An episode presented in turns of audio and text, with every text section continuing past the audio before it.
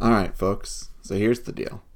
I finally got a quiet laptop, but my studio space situation is still a work in progress. I would like to thank uh, mom and dad for letting me camp out in their basement periodically, but I'm trying to get something set up where I don't have to leave my house. In any case, I've got scripts written from where we last left the Romans up to Augustus, and then picking up where we left the Israelites up through King Herod. From there, I'm working on covering Mary, then John the Baptist, then the big JC himself.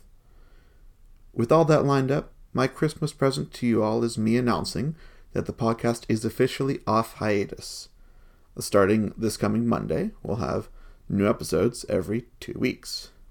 I had hoped to have all the content I just described out to you guys by now as the actual Christmas present, but in reality, my main goal is to keep this as a hobby, a second fiddle to work and family, and the best way to do that while giving you guys some regular content is to avoid the temptation to blow my modest head start on holiday extravaganzas.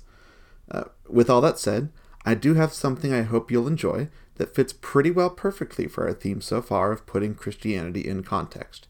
Here's me with a traditional Christmas proclamation.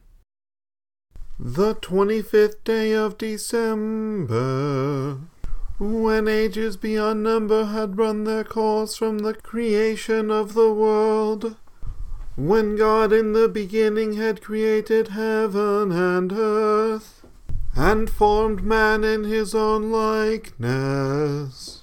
When century upon century had passed, since the Almighty set his bow in the clouds after the great flood, as a sign of covenant and a peace.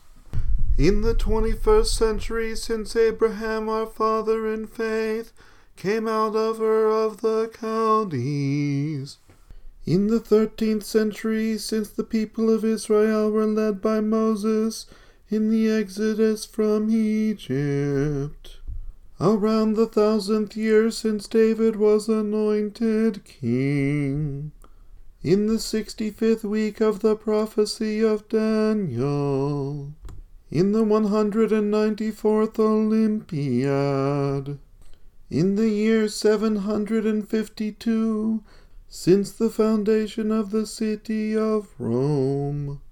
In the forty second year of the reign of Caesar Octavian Augustus, the whole world being at peace, Jesus Christ, eternal God and Son of the eternal Father, desiring to consecrate the world by his most loving presence, was conceived by the Holy Spirit and when nine months had passed since his conception, was born of the Virgin Mary in Bethlehem of Judah, and was made man. The Nativity of our Lord Jesus Christ, according to the flesh.